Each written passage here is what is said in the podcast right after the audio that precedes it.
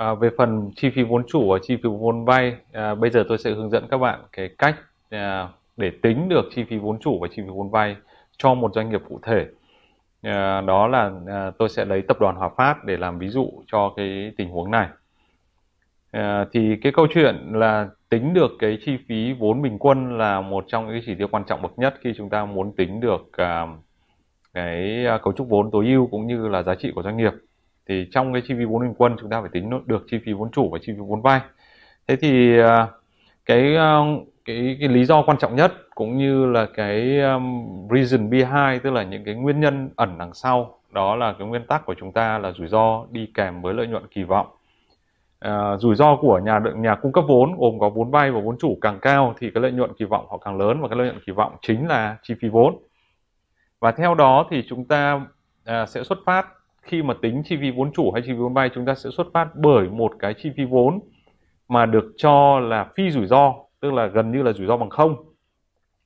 Và nếu như mà chúng ta đầu tư vào à, cho vay một doanh nghiệp hay là đầu tư vào cổ phiếu một doanh nghiệp thì chúng ta sẽ có thêm một cái phần bù rủi ro cộng thêm cái cộng trên cái cái cái phần lãi suất gọi là cái lãi suất phi rủi ro đó à, chúng ta sẽ xem thử cái cách tính chi phí vốn vay như thế nào. Chi phí vốn vay KD à, nó sẽ thông thường ngân hàng mà cho vay một doanh nghiệp họ sẽ tính bằng lãi suất tiền gửi bình quân 12 tháng cộng biên độ.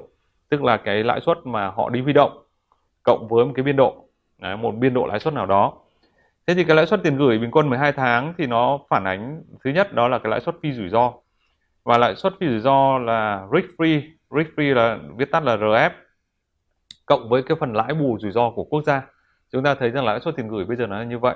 À, nó bằng lãi suất à, phi rủi ro và lãi suất phi rủi ro ở đây à, theo thông lệ nó là lãi suất trái phiếu chính phủ kỳ hạn 10 năm. À, và cộng với cái phần rủi ro của quốc gia nếu chúng ta gửi tiền à, ở ở Việt Nam chẳng hạn thì chúng ta sẽ chịu cái phần bù rủi ro quốc gia. Có nghĩa rằng là lãi suất tiền gửi tiết kiệm nếu như chúng ta gửi tiết kiệm thì chúng ta sẽ chịu rủi ro cao hơn nếu như chúng ta đầu tư vào trái phiếu chính phủ kỳ hạn 10, 10 năm à, và theo đó thì cái, hai cái phần này cộng với nhau nó chính là bằng lãi suất tiền gửi à, tiết kiệm bình quân 12 tháng. Và cộng biên độ biên độ ở đây chính là phản ánh cái à, rủi ro của chính bản thân cái công ty mà chúng ta à, mua trái phiếu hay là chúng ta cho vay. Đấy, và đúng nguyên tắc à, là rủi ro và lợi nhuận kỳ vọng. Thì chúng ta thấy rằng là à, công thức tính chi phí vốn vay thông thường nó sẽ bằng à, trái phiếu chính phủ kỳ hạn 10 năm cộng rủi ro quốc gia. À, cộng cái phần bù cho rủi ro quốc gia và cộng với à, phần bù cho rủi ro công ty. Đấy, thì nó sẽ bằng lãi suất tiền gửi bình quân 12 tháng cộng với biên độ. Đó. và với bất kỳ doanh nghiệp nào thì nó cũng ở một cái tình trạng như vậy. Và chúng ta hình dung là rủi ro quốc gia nó phụ thuộc vào rating tức là định mức tín nhiệm của quốc gia đó và rủi ro của công ty phụ thuộc vào rating của chính cái công ty này. Và thông thường rating của chính công ty ấy, thì các ngân hàng nếu như họ cho vay thì họ sẽ có một cái hệ thống gọi là xếp hạng tín dụng nội bộ. Còn các công ty mà phát hành trái phiếu đúng nghĩa ra họ sẽ có hệ thống rating à, độc lập để tính cái mức xếp hạng tín nhiệm độc lập cho cái trái phiếu đấy. Nhưng ở Việt Nam mình thì cái việc rating này chưa phổ biến. À, đấy là chi phí vốn vay. À, chúng ta sẽ xem chi phí vốn chủ à, sẽ được tính như thế nào. Và cái nguyên tắc của chi phí vốn chủ cũng như vậy là rủi ro cao thì lợi nhuận kỳ vọng là lớn. À, chi phí vốn chủ thì chúng ta cũng bắt đầu nguyên tắc là bắt đầu bằng lãi suất phi rủi ro risk free rate là RF cộng với cái phần bù rủi ro nếu như chúng ta đầu tư vào cổ phiếu của của một công ty cụ thể và cụ thể đây là là là, là Hòa Phát. Cái phần bù rủi ro khi đầu tư vào công ty người ta gọi là risk, risk premium hay là equity risk premium.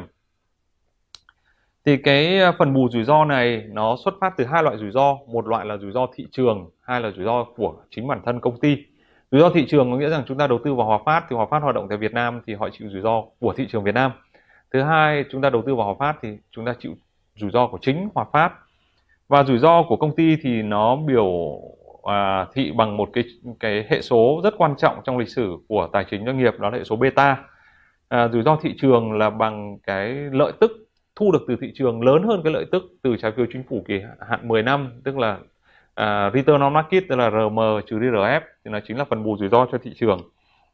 À, và từ đó thì chúng ta có một cái công thức à, rất nổi tiếng. Công thức này là đoạt giải Nobel kinh tế đó là chi phí vốn chủ thì bằng rủi ro à, lãi suất phi rủi ro là RF cộng với cái phần bù rủi ro là chính là beta nhân với à, rủi ro dành cho thị trường là RM trừ RF Đấy, công thức này người ta gọi là à, theo tiếng Anh là à, mô hình định giá tài sản vốn à, tức là Capital Asset Pricing Model đạt giải Nobel Kinh tế. Để chúng ta áp dụng thử cho Hòa Phát thì bây giờ tôi sẽ hướng dẫn mọi người cái cách để tính à, cái các cái uh, chi phí như sau. À, đây là cái bảng tính à, chi phí à, vốn cho à, tập đoàn Hà Phát à, tại thời điểm mà cuối năm 2020 này. Đấy, thì à, chúng ta muốn tính được cái này chúng ta cần nhìn vào cái cấu trúc à, báo cáo tài chính cũng như là à, các cái thông tin có liên quan. Thứ nhất, đầu tiên là chúng ta sẽ tính cái à, lãi suất à, phi rủi ro RF được cụ thể ở đây nó là à, lãi suất trái phiếu chính phủ kỳ hạn 10 năm thì chúng ta tính như thế nào? Chúng ta vào Google. Đấy, các bạn search như sau. À, bản tin trái phiếu.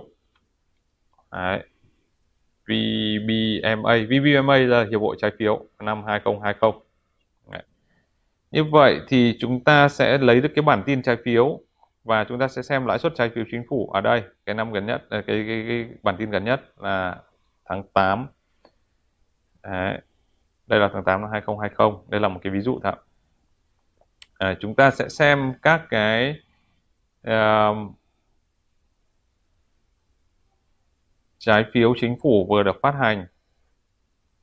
Đó, gần nhất của chúng ta. Đây trái phiếu à, chính phủ phát hành bởi kho bạc nhà nước kỳ hạn 10 năm mà ngày ngày có ngày đây. Giá trị ngần này và lãi suất phát hành là 2,9% được chưa thế thì chúng ta sẽ xem 2,9% quay trở lại cái uh, công thức của chúng ta. Đây lãi suất phi rủi ro RF là lãi suất trái phiếu chính phủ kỳ hạn 10 năm là 0 2,9 thứ hai là lãi bù rủi ro quốc gia 2,02% này lấy ở đâu?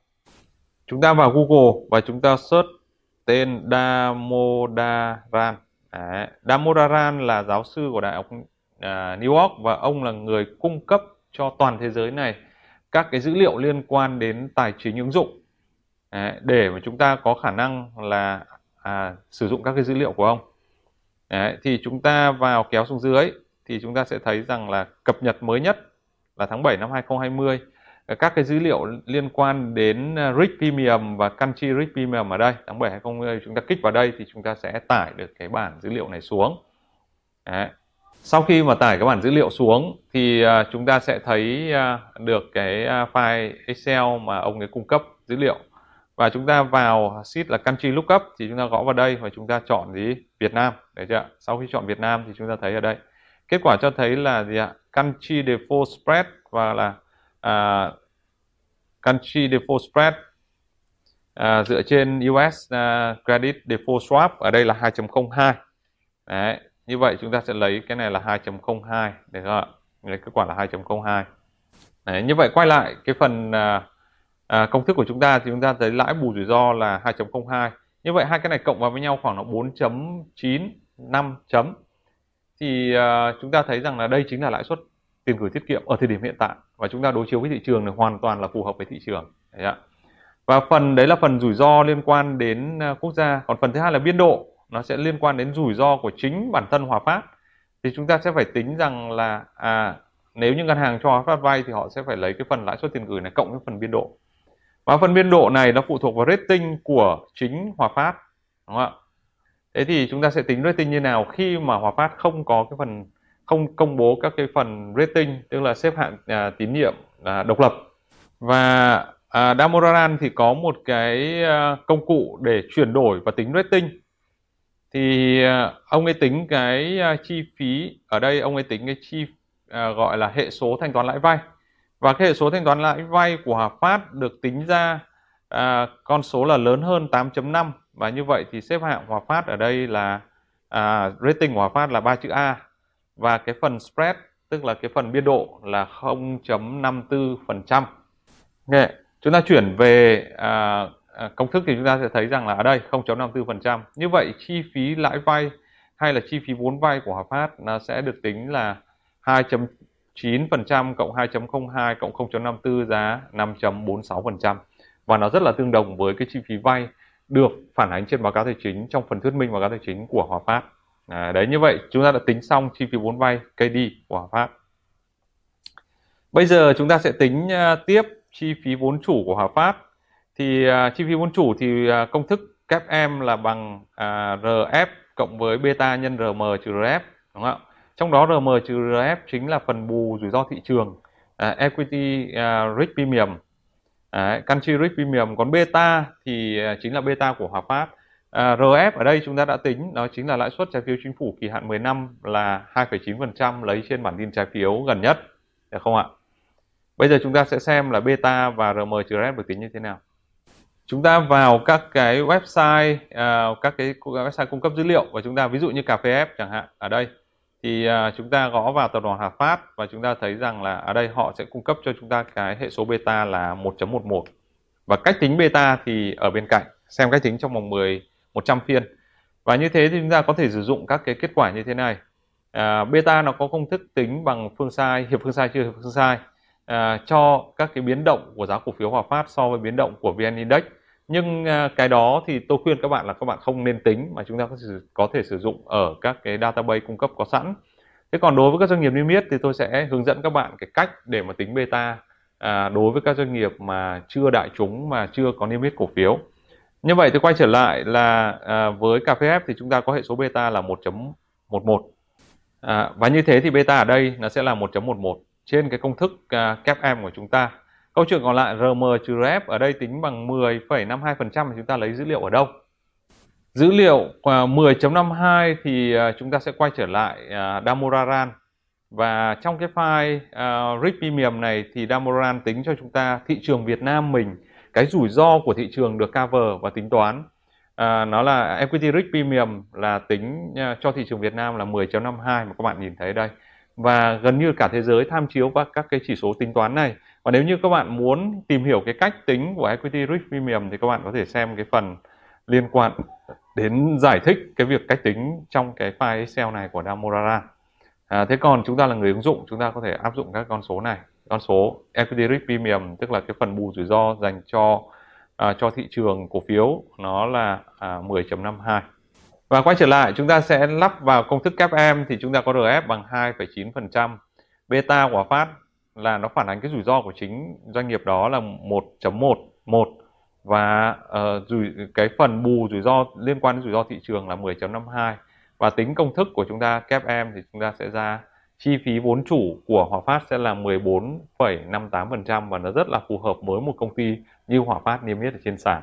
Và khi khi chúng ta lắp vào công thức à, tính chi phí vốn bình quân WACC với uh, chi phí vốn vay KD và chi phí vốn chủ KI với cái tỷ trọng là là D và E là các cái khoản nợ có lãi và các khoản vốn chủ sở hữu của Hòa Phát thì chúng ta có thể tính được chi phí vốn bình quân của Hòa Phát.